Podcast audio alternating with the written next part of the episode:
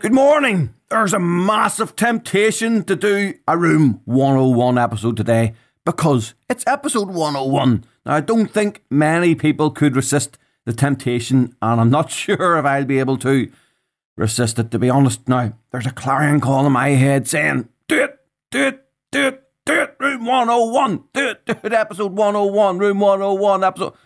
But then there's the contrarian in me saying, those bastards, some of whom haven't even left me a review yet, are expecting it. So don't do it, don't do it, don't do it, don't do it. and I'm not sure, to be honest, which episode it's going to go, which way it's going to go. It's a bit like Boris Johnson the day before he got off the fence on the Brexit referendum. He drafted two letters for the Daily Mail, one for Remain and one for Brexit, before making up his own mind which to plump for. Now, we all know he's a self serving bastard. Whether you like or loathe his politics is irrelevant to the question as to whether he's a self serving bastard, and he made his decision based solely on his own personal political opportunity. But I can tell you this that the chief walrus is far more principled than that. I'm going to base my decision on something else, something completely different. I'm going to base it on a flip of a coin. So it's Walrus Heads, it's Room 101, or Tale of the Walrus, and it's episode. It's an episode on relationship building. So here it goes.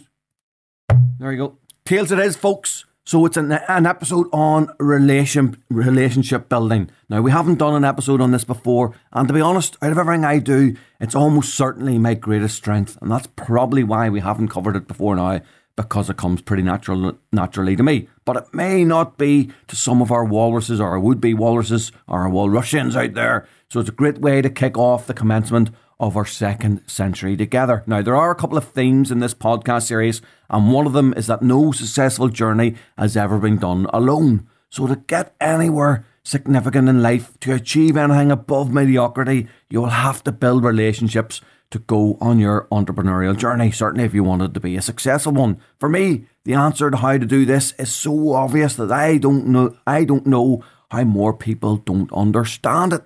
So I'm going to give you about 15 pointers on how to have great relationships in your life and how to build them really strongly, how to get success then out of that. Now, number one, you must be genuinely interested in the outcomes of other people. In fact, not just interested, but more interested in their outcomes than you are in your own. Now, I could almost uh, do an entire episode on this right here, just this one point alone. There's also, uh, there's, in fact, there's almost no need for the rest of the insights because if you do this piece so successfully, it is such a biggie. Now, it really fascinates me that the unsuccessful people think that the successful people have no interest in others and lamba- uh, lambast successful people for being selfish, greedy, uncaring. But in fact, far more often than not, the exact opposite is true. The successful are successful because they realise that the more people they positively impact, the more positive stuff will flow directly back to them. So you need to have a genuine interest in others. If you don't have that, you're going to struggle. Now, I would suggest that you, in the first instance, if you're not really feeling the love for others, that you should help others with the premeditation, knowing that it flows back to you. Okay, just do it with the premeditation. If you don't really feel it, do it anyway. And hopefully, when you see others succeed, because you have helped them, you will start to feel really positive about that. And then ultimately, you'll be attracted to it and you'll want to do more of it because you enjoy the um, success that you're actually giving to other people. Now, number two, I do this next one all the time. It helps me to stay positive. I love the impact it has on others, and it's a beautiful way to lead your life. So just smile. Just smile at everyone you meet. How difficult is that? Smile when you're in the coffee shop being served. Show your best manners. Always thank the staff. Always thank your own staff. Always smile and thank your colleagues. Smile and thank your customers. Smiling is fucking contagious. You'll get it back, folks. People will smile back at you and make you feel all warm inside. Now, I'm I, I'm I'm so good at it now that I I could take a hundred thousand pound hit in one of my businesses, and you wouldn't know because the positive positivity is almost tattooed on that I've been doing this smiling thing so long. So get yourself into the swing of that smile and smile, smile, smile. There's a, there's a song in there, I think it's an old song in the 20s or 30s. But anyway, are you smiling yet? Go on, give us a wee smile. Give us a wee smile. Go on, do it. Smile, you fucking miserable bastard. Come on, smile. Right, number three. How to Win Friends and Influence People is a seminal work in this space. Um, and as the great Dale Carnegie said in his book, which is about 80 years old now, he said, Remember that a person's name is to that person the sweetest and most important sound in any language. So I'm just going to say that again. Remember that a person's name is to that person the sweetest and most important sound in any language. So have a wee think about that, folks. That person was cuddled at their mother or father's bosom, uh, and it's the word that they have most heard in their life. Um, the word that lets them know that they're loved. The word that lets them know that there's some attention being given them. The word that lets them know that there's somebody who's got some joy for them.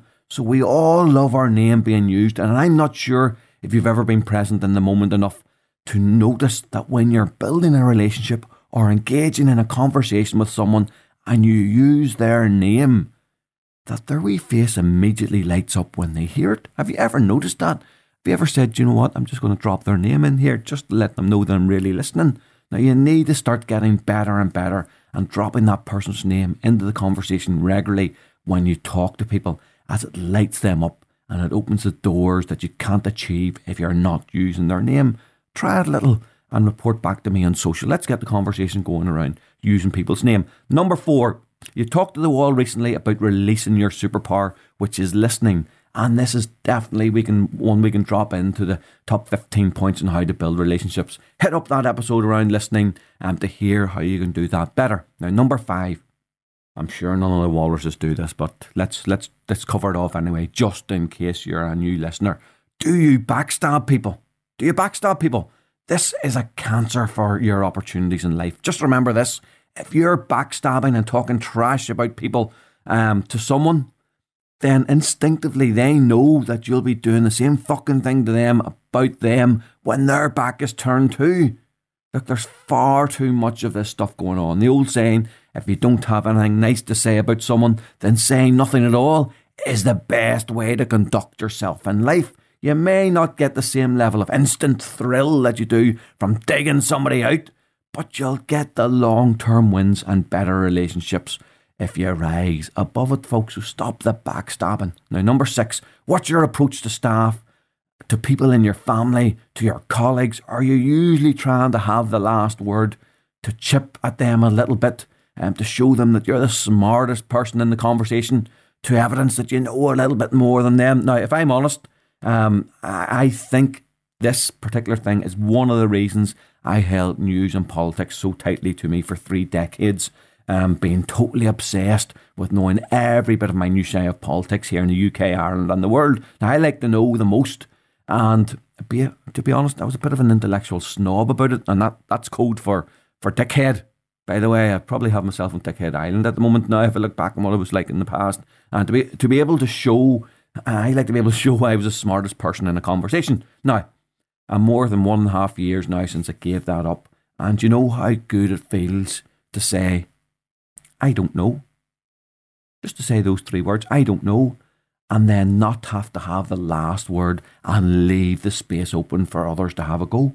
You should try this. It's really quite liberating. I've been surprised at how much I enjoy that now. Number seven, if you're a manager or an owner of a business, take a cold, hard look at yourself.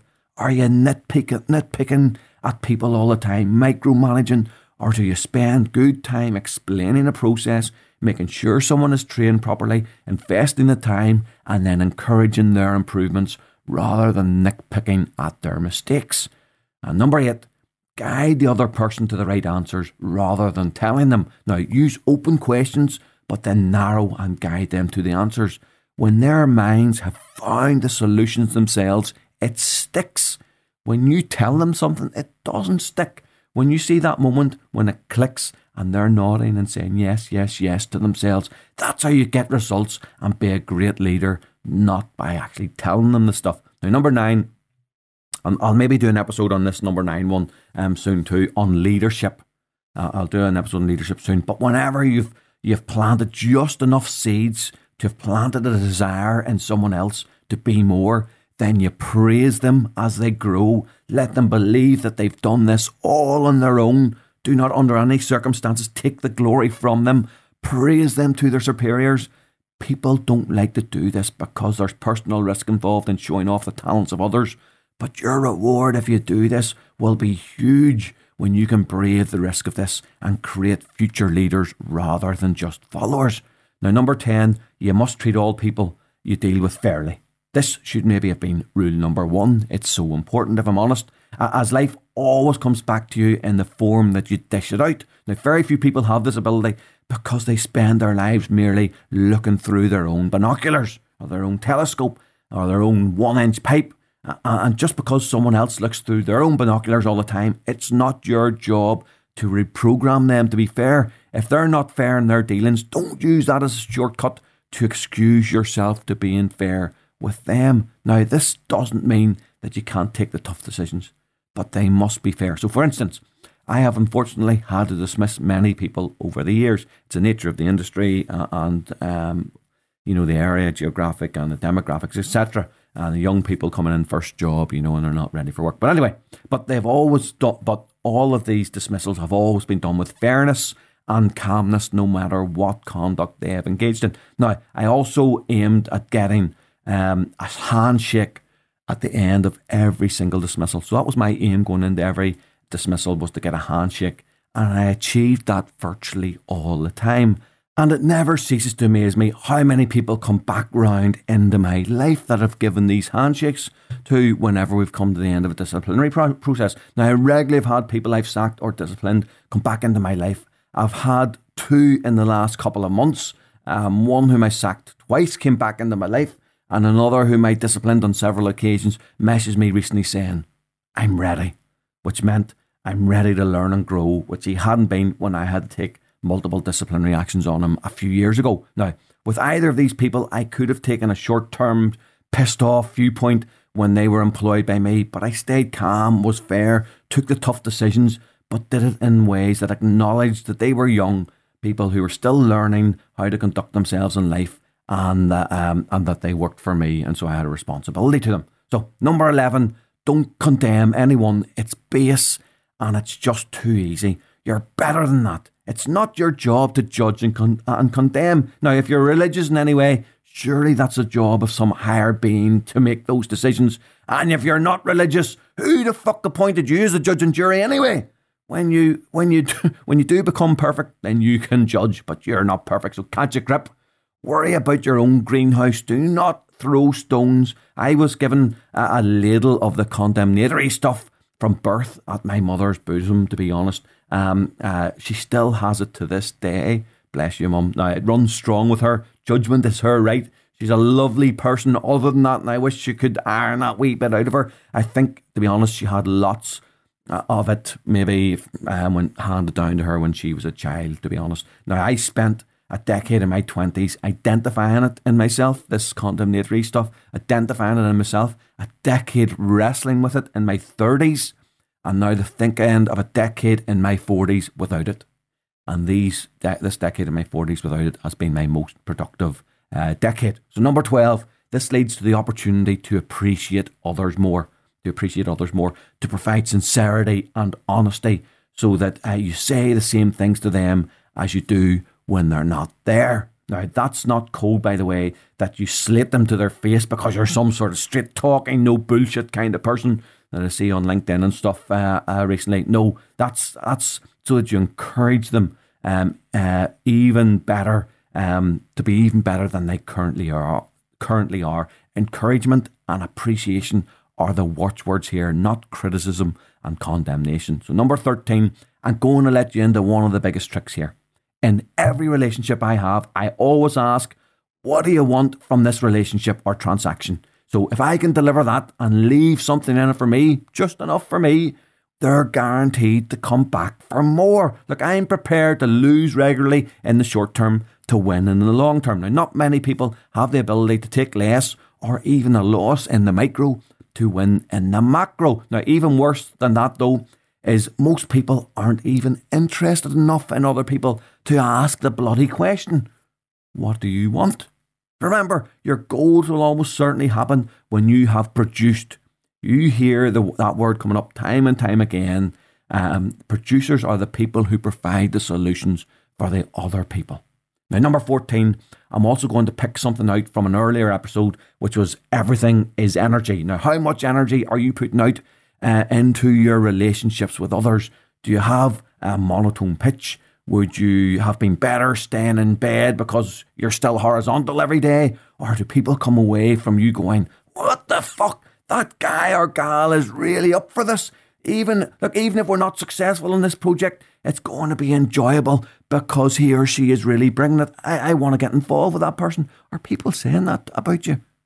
If they're not, have a think about what you can do to change that. Number 15, showcase, and this is the last one, showcase the person at every opportunity. For instance, a staff member or a business partner or a trading partner, get them on your social feed and lavish them with praise. If your social timeline is clean and positive, they'll love getting onto your timeline and thank you for the shout out. So, if you do these things consistently, you will have people to call on in nearly every situation to help. The acid test of whether you've done them successfully is when you have those moments in life when you need a solution, an answer, someone to help, a new team member with a skill set that you don't have, to persuade somebody to turn down what on paper looks like a great offer elsewhere to stay with you, and others come and appear back into your life ready to help. That's when you know you're actually doing this stuff. Have a good think about whether that happens to you, and if it doesn't, start uh, applying. If it doesn't happen, start applying the 15 guiding principles I've talked about there today, and people will start appearing into your life when you need them all the time. Now, if you call upon me to help you, would you be doing that from a position of strength because you've left me a review for this amazing free resource, just like the next bastard did? Do you know why I call them a bastard? Because it was only a two star review. And it's actually my 100th review is a two star review. And what did I promise to do a few days ago? I promised that I'd sing a song for the 100th review. review. And I can't believe I just got a two star one right at the wrong moment. Oh, maybe that's why this bastard did it, because they knew I was going to sing them a song for the 100th review. And I'm a wee bit suspicious about the name as well. So the name says, um, and if this is your name and your genuine review, and maybe you are, look, there are two star reviews. I just don't get them. So the review is from Giggle Giggly. Um, Giggle Giggly. Anyway, you titled your review "No Swearing, Please," and you've put that politely. So maybe maybe you do mean this. No swearing, please. And and the review goes. Even better if there is much less swearing or none at all. It just distracts audience from the actual content. Look, to be honest, the swearing's here to stay, but a promise is a promise. So you're due a song for being the hundredth review, and here it goes. And this is a little ditty from Joe Dolce, which was a massive hit. I think it was at number one for about seven weeks in a row when I was a boy. And it goes something like this for those of you who are too young to remember. What's the matter, you? Hey, got to no respect. What do you think you do? Why you look so sad? It's a not so bad. It's a nicer place. Ah, shut up your face. Mama, she said it all the time. What's the matter, you? Hey, got to no respect. What do you think you do? Why you look so sad? It's a not so bad. It's a nicer place. Ah, shut up, your face. That's a my mama. So here you have it. Uh, for today, folks, get me that review and subscription you've been promised me you'll do, and start your journey of how to win friends and influence people. Even with a really bad review, there, a number two star review, that person still got a wee song back in return. Or maybe you'll just not bother doing all of this stuff. At the end of the day, it's your choice.